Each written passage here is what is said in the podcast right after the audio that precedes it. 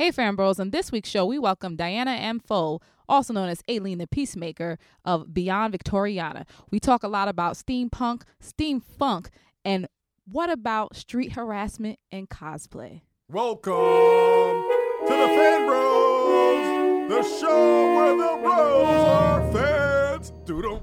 And welcome, internets, to another episode of Fan Bros, the show where the bros are fans or something to that extent. It's your boy, DJ Ben Hameen, aka the Butcher of Names, the Kevin Bacon of the internets, the Willie Green of hip hop, all kind of other good stuff. And you are now listening to the award-winning Fan Bros show, the voice of the urban geek.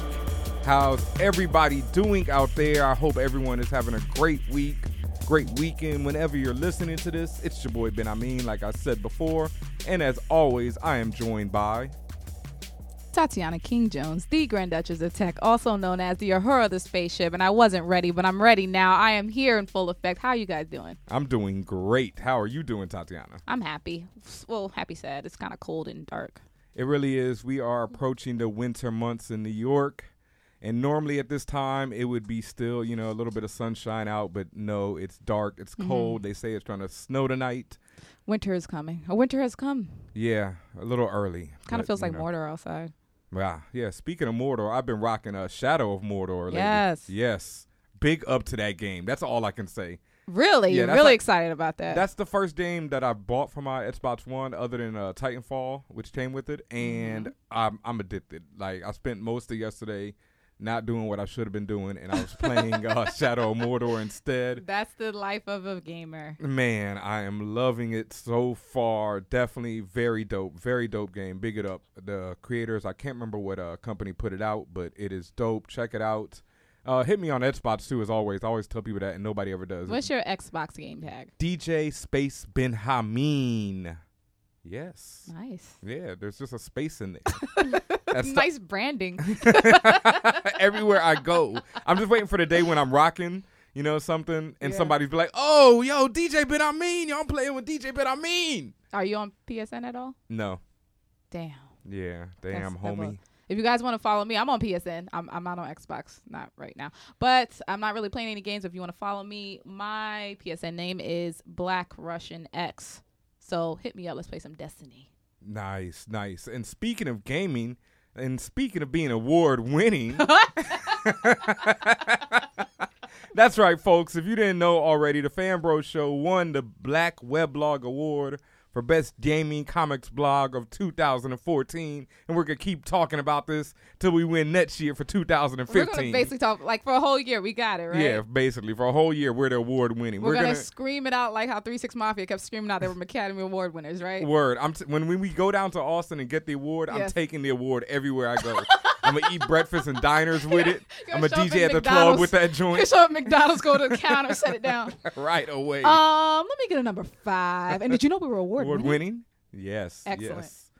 Yes, that's right, folks. We are the award winners for the Black Weblog Award. And that that just, you know, brings me to another great point right there. You know, black weblogging and blogging and the the latest news from the comic book world right now is or comic book movie world Yeah. is that Fantastic 4 will feature a Doctor Doom who is a blogger. The sign of the times. it is the sign of the. I read that and I said, huh. And, and, and- in a way, it kind of makes sense because when you think about it, Doctor Doom is kind of a sh- well, not blog. Bloggers actually the opposite. Bloggers, are, many bloggers are very outgoing, you know, very socially work well in the social settings. Some of them might be little shut-ins. You know, maybe they be, they're awesome online, but then in person they're not quite, quite, quite. You know, So is Doctor Doom like modeled after Harry Knowles? Did I get that right? That I, I I'm sure I butchered his name. Does I'm anyone su- even know who that is anymore? no, Damn it! no, Damn no. it! Damn it! Damn it! No, no, no. So I, I guess I guess if you think of all the negative characteristics someone might say a blogger is, then he would fit that stereotype very well. But that is not Doctor Doom. Like I, It's n but you remember, remember, you remember, you gotta understand all these movies are not canon. They're they're they're moving so far away from canon, or they're trying to without necessarily disturbing the the core of the character. So blogger. I don't know. Is he going to turn into a scientist all of a sudden? I don't know. Like, how are they going to do that? Yeah, um, like uh, shout out to uh, Michael Jones who's done some video editing work for us. Q Storm in the house, and he was saying that you know I don't really come down hard enough on stuff on this show. Like I'm always like, ah, you know, we don't come down on stuff Yeah, hard I enough. mean that that's what I was. we have a drinking game that says otherwise. Yeah, basically, but you know, he's Q Storm says we don't. And when I when I was talking about this earlier on the internet this week, I was like, you know, uh, we'll see. But really, I mean, the thing, my most thing about the Fantastic Four movie is that I've seen nothing, and it comes out next year in August, and there is no previews, no nothing been shown by the Yeah. studio.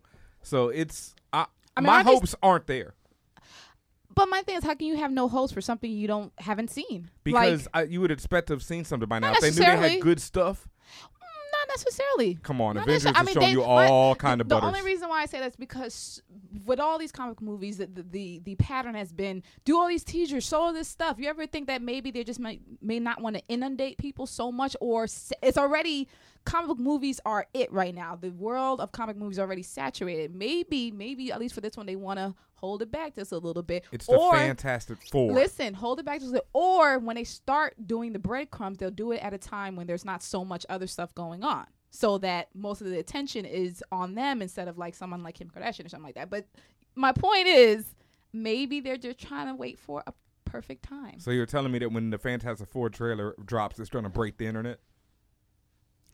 I don't know. Highly doubtful. I don't know. Can't I'm, see I'm, it. I'm, I'm not going to be that person, but I don't know. Speaking of breaking the internet, though, did you know that the Fan Bro Show is on the front page of iTunes this week? Whoa, we are the best. Yes, we are. Shout out to the Loudspeakers Network. The whole network is featured on the front page of iTunes this week. Shout out to the Read Combat Jack Show, Brilliant Idiots, In the Mix with Shoon. Yes. Geez, there's so many. Uh, Neck of the Woods, all the great content coming from the Loudspeakers Network is on the front page of iTunes. And that's right, Fan Bros Show, award winning, Award winning. is right there too, as it should be. And also, we got all kind of bonus shows since it is our award-winning front page iTunes week. We have uh, some interviews from Nick Pitarra of the Manhattan Projects, Josh Williamson of Birthright, Paul Azaceta of Outcasts and The Walking Dead's own Stefano Gaudiano, which I know I butchered his name. That's two so far in the intro, but that's how we do on Fanbro Show. But yeah, check it out. We got all kind of shows up there right now. All kind of great stuff on fanbros.com. Another huge episode right here. But we're going to take a break right now and be right back with more Fanbros Show. What's up? What's up? This is James Lopez from the Fat Startup. When I'm not working, I'm listening to the Fan Bro Show. And welcome back, Fan Bros, to an exciting episode of Fan Bros Show. This evening to the spaceship, we are welcoming a very special young lady. She is known as Ay-leen the Peacemaker. She's actually a blogger that runs the multicultural steampunk and retrofuturist blog Beyond Victoriana. That was that was a mouthful, wasn't it?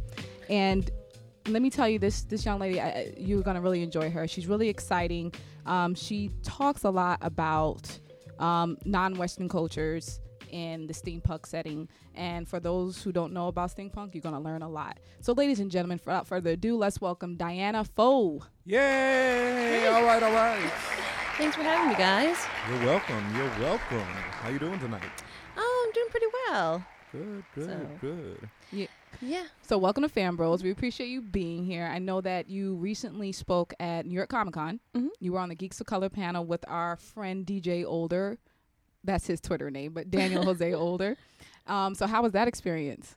It was really incredible. Um, you know, the the panel happened uh, on Thursday night, very tail end of you know the day, 8 p.m. yeah We're in this room that's supposed to like seat like 400, and it's interesting because at 7 p.m. that's when they clear the floor for New York Comic Con. yeah So, everyone's going I'm home just I'm just in the front of the Javits Center, and I see like you know, six different groups of people that I know that I'm personally friends with, and they're like, "Oh my gosh, Diana, how, what's it going? Uh, what's up?" I'm like, "Oh well, I have a panel at eight. Where are you guys going?" They're like, "Oh, we're going to dinner. See you later." and We're like, going "Great." to sleep. you know such support such love but um but yeah but when eight o'clock comes around and not only do we like fill up the room but there's a line out the door Mm. and it was just a tremendously strong response it was Yes. super supportive and this is actually the second year in a row that i've been hosting this geeks of color panel at new york comic con so Oh. i had people there from last year who are like oh i want to go again and i'm really glad i could make it this time and stuff like that and Yeah, yeah. The fan bros are in full attendance there, and Mm-hmm. you know we got a few shout outs ourselves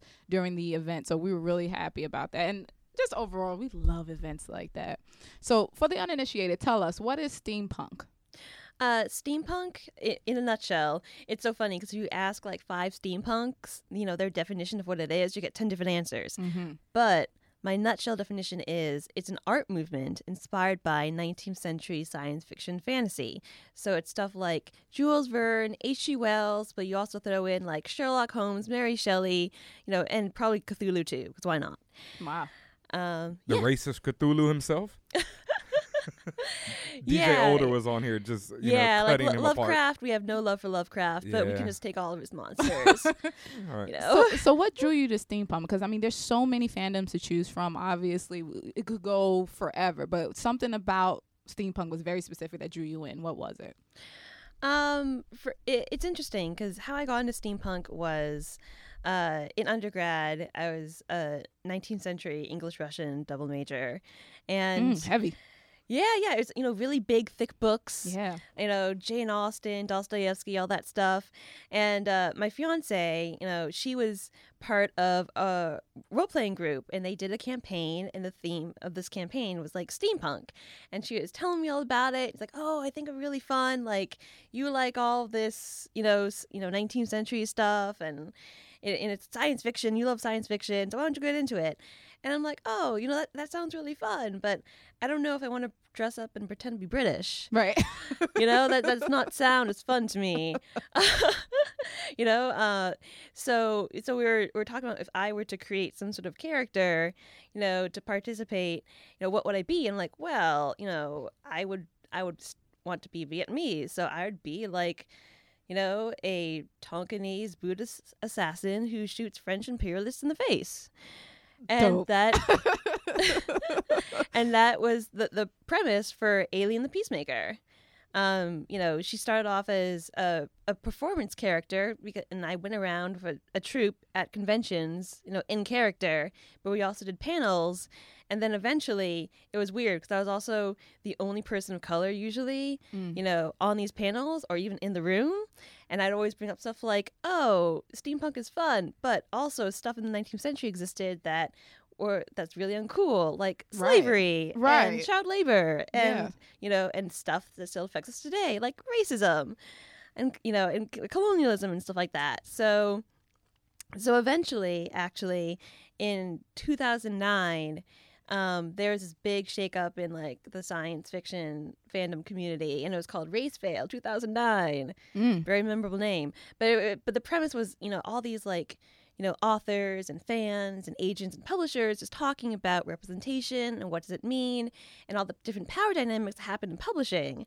And um, you know, so I thought from my little corner, like, oh, I'm in publishing, like I do this thing, and steampunk is also really problematic because people tend to romanticize Oh, yeah. you know you know certain aspects of history and not acknowledge you know the the cool stuff that also happened but happened with people of color and stuff like that and so i wanted a space you know to help you know boost up these stories that usually are obscured in our history and also highlight aspects of history that may not be as fun but also also important to remember because they still affect us today.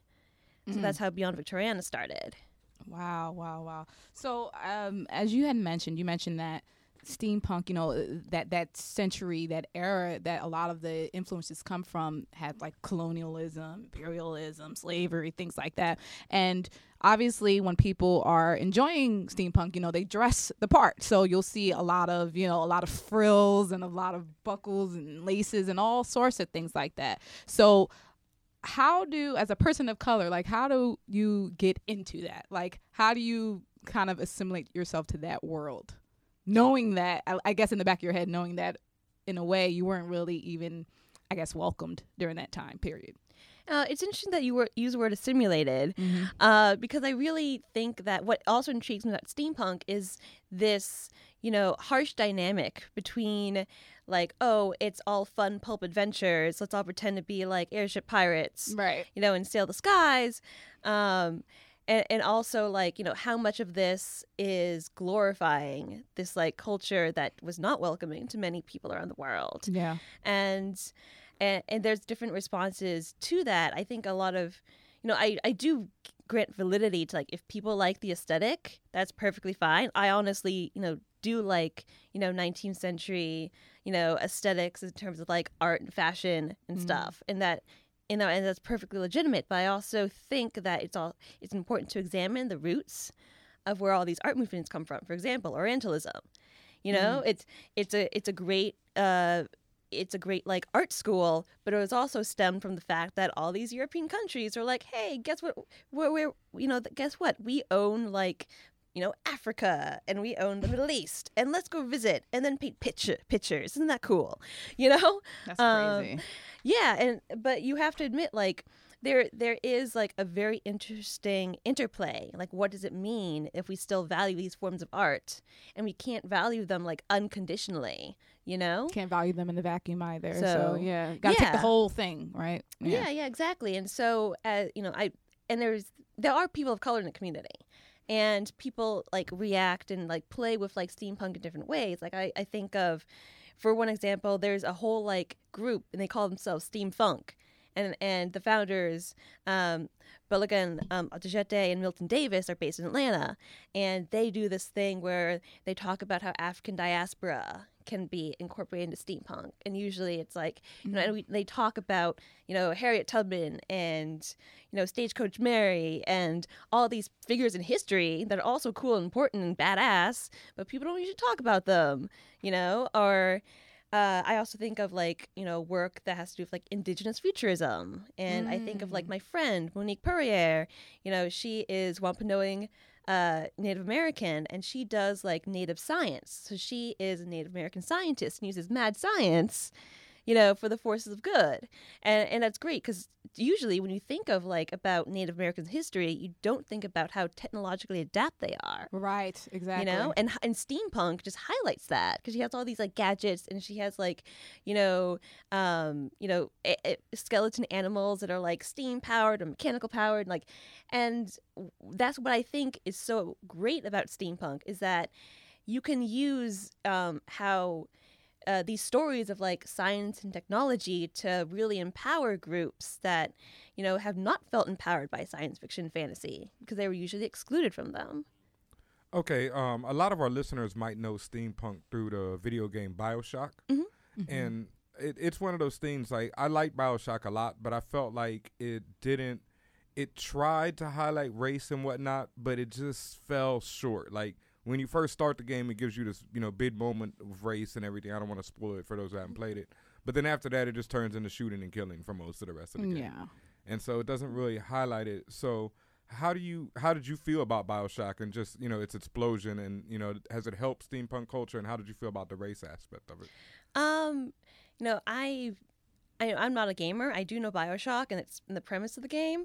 Uh, but what I will say is that like I don't think a lot of people realize this, but Bioshock is supposed to be a dystopia. It's like a Yeah. fascist dystopia. It's a dystopia. a- and dystopia, yeah. And so it's kind of like you know, so.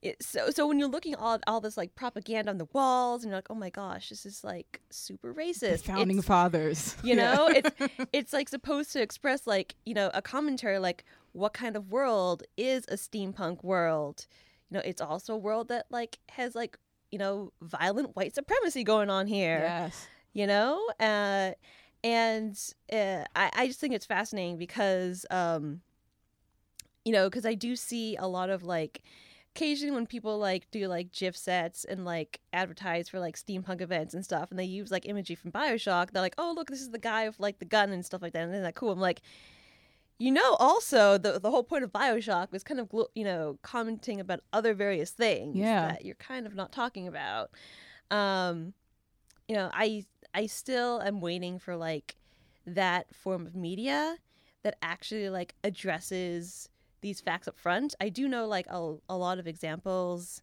you know, um, by people of color or you know or like other like you know creators that like address these sorts of aspects but i haven't seen that like one big mainstream thing that Yeah, people associate with steampunk but also makes this commentary Yeah, I was just gonna say that that it's not the visibility level. I guess from a fandom perspective, you would know about it. Even if you're not involved, you would definitely know about it. But like from a mainstream perspective, a lot of people just don't understand or get it. Whether you're talking about steampunk, steamfunk, or any of the subgenres of steampunk, like I, I just I don't think Bioshock did it for the gamer community, maybe, but for everyone else at large, I still think it's still in a place of slight obscurity for the rest of the world almost. Yeah, though I have to say, uh, while like I think a couple weeks ago, even like there was a skit that uh, that uh, Key and Peele did online Love King that was Yeah. like that was making fun of steampunk. Really? it was really fantastic because they were just like in an underpass, and one of them comes up and he comes up on on his bike and it's all tripped up with like huge like mechanical wings and stuff, and he's like, "Oh yeah, I'm steampunk now. I live in a clock."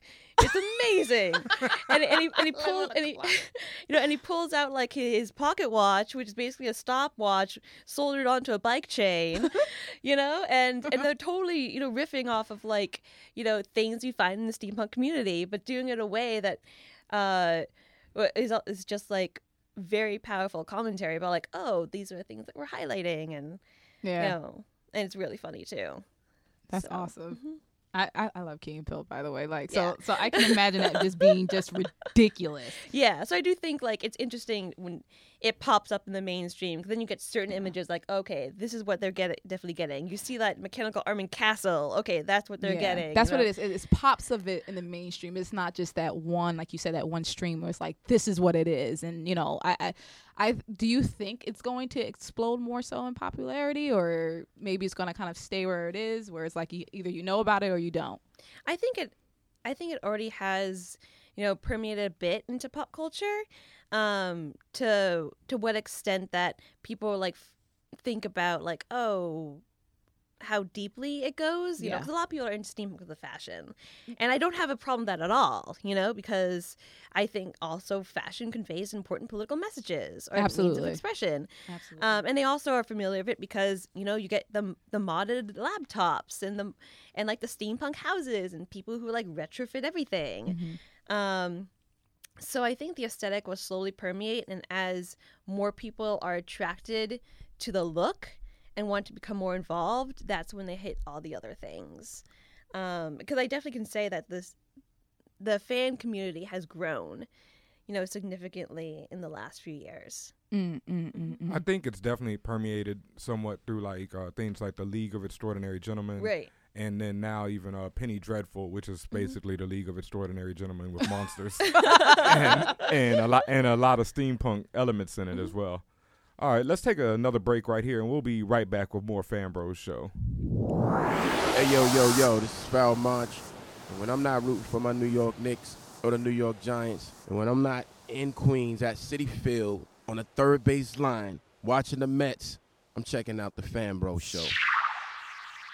And welcome back, Fan Bros, to Fan Bros Show, the voice of the urban geek. It's your boy DJ Ben Hameen, and we are here on the show with Diana Pho. We've been talking about steampunk and its relevance and what goes on in it and all that good stuff. But I want to switch topics a little bit right now because recently, uh, sexual harassment has become a hot topic with the release of the 10 Minutes in NYC video and there have been many discussions of the video, parodies of it now. And you also hosted a panel on harassment and fandom at this year's NYCC. Yes, I did. It was called um, Yes All Geeks, Let's Talk About Harassment Fandom. Uh, and it was the people on the panel were myself, and I also had Mikki Kendall, who's also known as Karnythia on, on Twitter. oh yeah, no. um, yeah, yeah. Emily Asher Perrin, Marlene Bonnelly, who's also known as I Like Comics Too on Twitter, and she also has a uh, a YouTube. Um, and Robert Anders, he's uh, a friend of mine, but he also is um, a, a registered nurse who specializes in counseling psychiatry. And you know, a- and online we actually had help from KM, uh, also known as Gilded Spine on Twitter, and she was also the creator of the Yes All Women hashtag. So Wow. yeah, it was it was a heavy hitters great there. great conversation we all had. Okay, so that's m- one of my questions. What was the reaction to the panel? And like, since the panel, what's the reaction been to it? Uh, it was very positive. Um, I was I wasn't uh, going into the panel. I wasn't sure how it was going to be received, and I actually, um, you know, had precautions made because I was in the back of my head like, oh my gosh, what if like GamerGaters and Right. Did you think something like You that know, like you know, that's what I was honestly Don't thinking. summon them here, Diana. Don't summon them here. all right, all right. Well, I'll them. Throw some salts, you know. Yeah. um but uh but yeah so so i actually and new york comic con was was very attentive very accommodating Yes.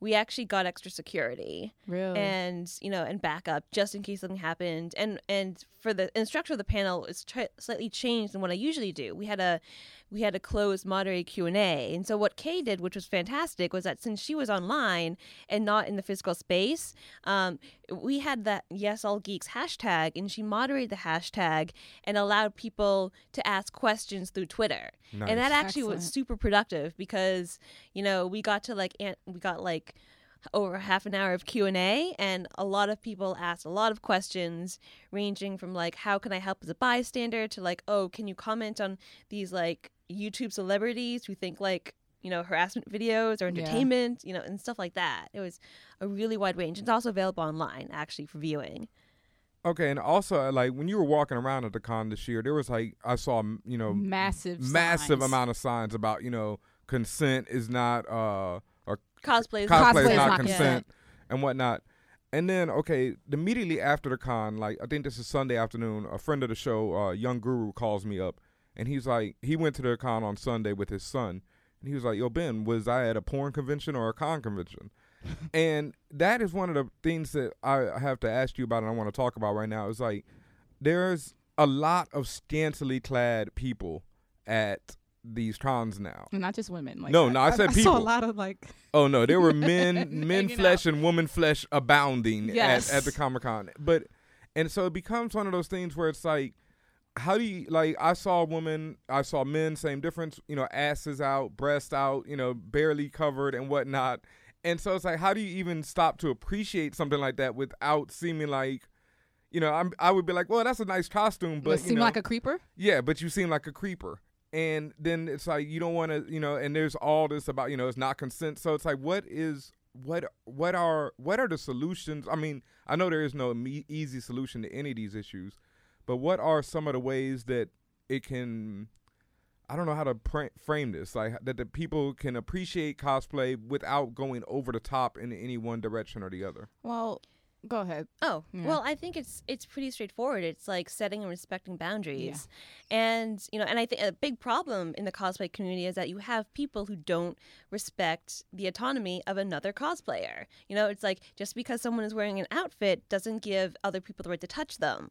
You know, it doesn't Yeah. give them the right to like make lewd comments or to try to proposition them or to you know make the assumption that like oh because you're dressed as Wonder Woman now you can fulfill all my secret Wonder Woman fantasies you know stuff like that.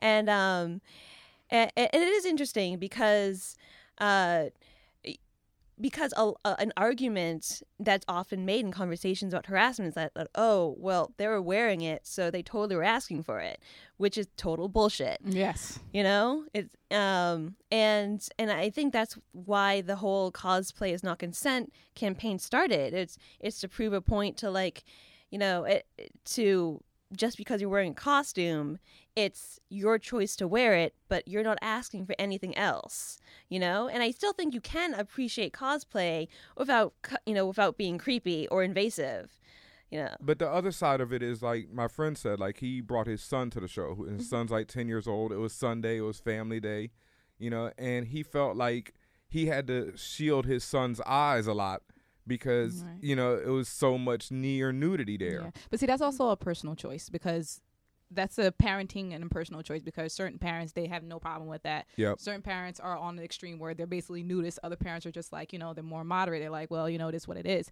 One thing you also have to understand is at a comic con convention or a comic book convention or even an anime convention, these characters that people are dressing up as, whether man or women, they are drawn that way. They wear certain outfits. Not everybody, but especially like the the the classic archetype of women. As- you know, she mentioned Wonder Woman. She's dressed a particular way that enhances her womanly goods, if you will. So when people want to cosplay as that, they're going, especially the ones that are really take cosplay seriously, they're going to try to get as close to it as possible. If that means if the character's butt cheeks are hanging out, they're going to let their butt cheeks hang out. It's not necessarily to say, you know, oh, I'm just running around, running around being naked. They want to be true to the character. So I think when it when it comes to something like that, you that's a fine line you have to ride. Like if someone wants to cosplay as Kitana from Mortal Kombat, well, how, how is Kitana drawn? Like you know what I mean? Like you, I, I think you have to also be, I, I guess, be be fair about it. Like the characters that they are dressing up as are drawn not to human scale, if you will. Like I don't think we all walk around with you know giant Raiden hats and you know like like like, like you know what I mean? Like like with these outrageous uh, costumes, but these characters do. And these people are emulating these characters, so they're gonna have outrageous looks. And you know, I totally understand. You know, someone saying, "Well, you know, this is a little much," but you also have to know what you're getting into. Definitely. And also like I didn't feel like like you were saying like I feel like I definitely understand especially from a female point of view that it's a lot worse as far as the reactions. Like I saw a guy dressed as He-Man and he was He-Man, you know, shorts, you know, Yeah, no least- shirt. He was, you know, and I'm sure he didn't deal with lewd comments all day and whatnot. So it's, you know, there's You might have definitely had some some people in the back say some stuff. I'm, under I'm, breath. I'm, I'm sure there were, you know, a few, but if, I'm sure it wasn't It to wasn't the this- volume that, you yeah. know, or where he even was, I'm not sure. Maybe he was sensitive and he was like, oh, don't harass me, but I don't know. I doubt it, you know? So I would, once again, I just wanted to know, do you, what, like, what can we do or how can people appreciate and just not, you know, like you say, don't, you know, cross any lines or whatnot? I mean, you know, I- if you're if you're talking about specific examples of what people can do, like for example, always ask permission before you take a picture. Yeah. A lot of like concern, you know, was there were creepers literally like hiding under the stairs trying to get shots of like, Like under upskirt shots. upskirt shots, Yeah. Wow. or like or shots that like you know obviously like when the cosplayer is not paying attention, and and there are also like there are aesthetic reasons, of course, to ask permissions, and like, so a cosplayer can pose and look, you know, and show up their costume in the best way possible. That is perfectly legitimate to ask why you should take a picture beforehand. Um, you know, it, it- and also it shows that, like, yes, I do appreciate your outfit, and I would like to, you know, take a picture of it. Um, it, it's very interesting because I in in steampunk, I've a lot of like conventions are, you know, becoming more aware, you know, of harassment issues, and so a lot of conventions are actually putting up harassment policies. But some of the flack they get, which is surprising to me, uh, is people getting upset, like, "Oh, are you saying that we can't take pictures?" I'm like, "No, you can take pictures. It's perfectly fine. It's just that." I, you know, I think the person would appreciate knowing when their picture is taken. That is the only thing. And a good harassment policy will state this constitutes as harassment. This is what will happen to people who violate a policy. You know, you know, and this is what you can do if you, s- you see people, Yeah. you know, violating the policy. And uh, NYCC you know? was very clear with it this year. They Right. were like immediate ejection. Like mm-hmm. no jokes, like no no refunds, no anything if you kind of mess with anybody. So mm-hmm. I, I I'm with you. I, I appreciate when they you know they make it like because this is a serious um matter really, and and when they take it seriously and they show people from the from jump like listen this is what it is, and mm-hmm. if you can't abide by these rules then you don't need to be here. All right. Well, thank you, you know, for helping us with that because that's something I've been thinking about since the show, and you know, I'm glad that we had you here to talk about it.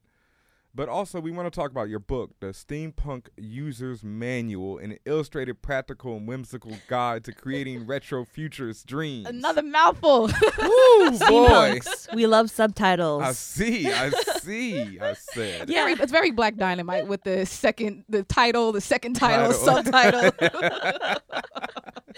Yeah, I, I should mention, uh, it's not my book, Yep. you know, or, or Jeff Vandermeer are probably like coming here like, what are you talking about? Stealing my credit."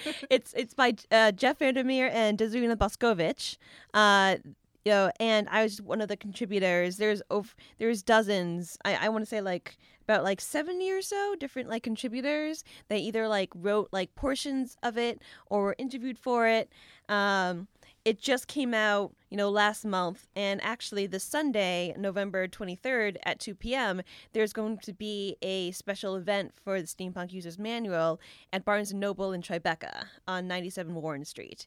And I'll be participating at the event. Both Jeff and Desirina will be there, and other uh, makers uh, that are featured in the book will be in here as well. Yeah. So, Yeah. yeah, so I'm pretty excited. Um, I mean, I took a look at the book before we started recording, and I, you know, I thought it was fabulous. It's it's chock full of really good photos and concept art, and you know, lots of explanations, and then you know, just just giving people like a. I think that would be a perfect kind of primer too. Oh, for yeah. people who want to know anything about steampunk or even the subgenre of it. I, I think that would be just awesome. Like I saw something in there. It was like a a steampunk unicorn with like a Gatling gun mm-hmm. in the front. It was nuts.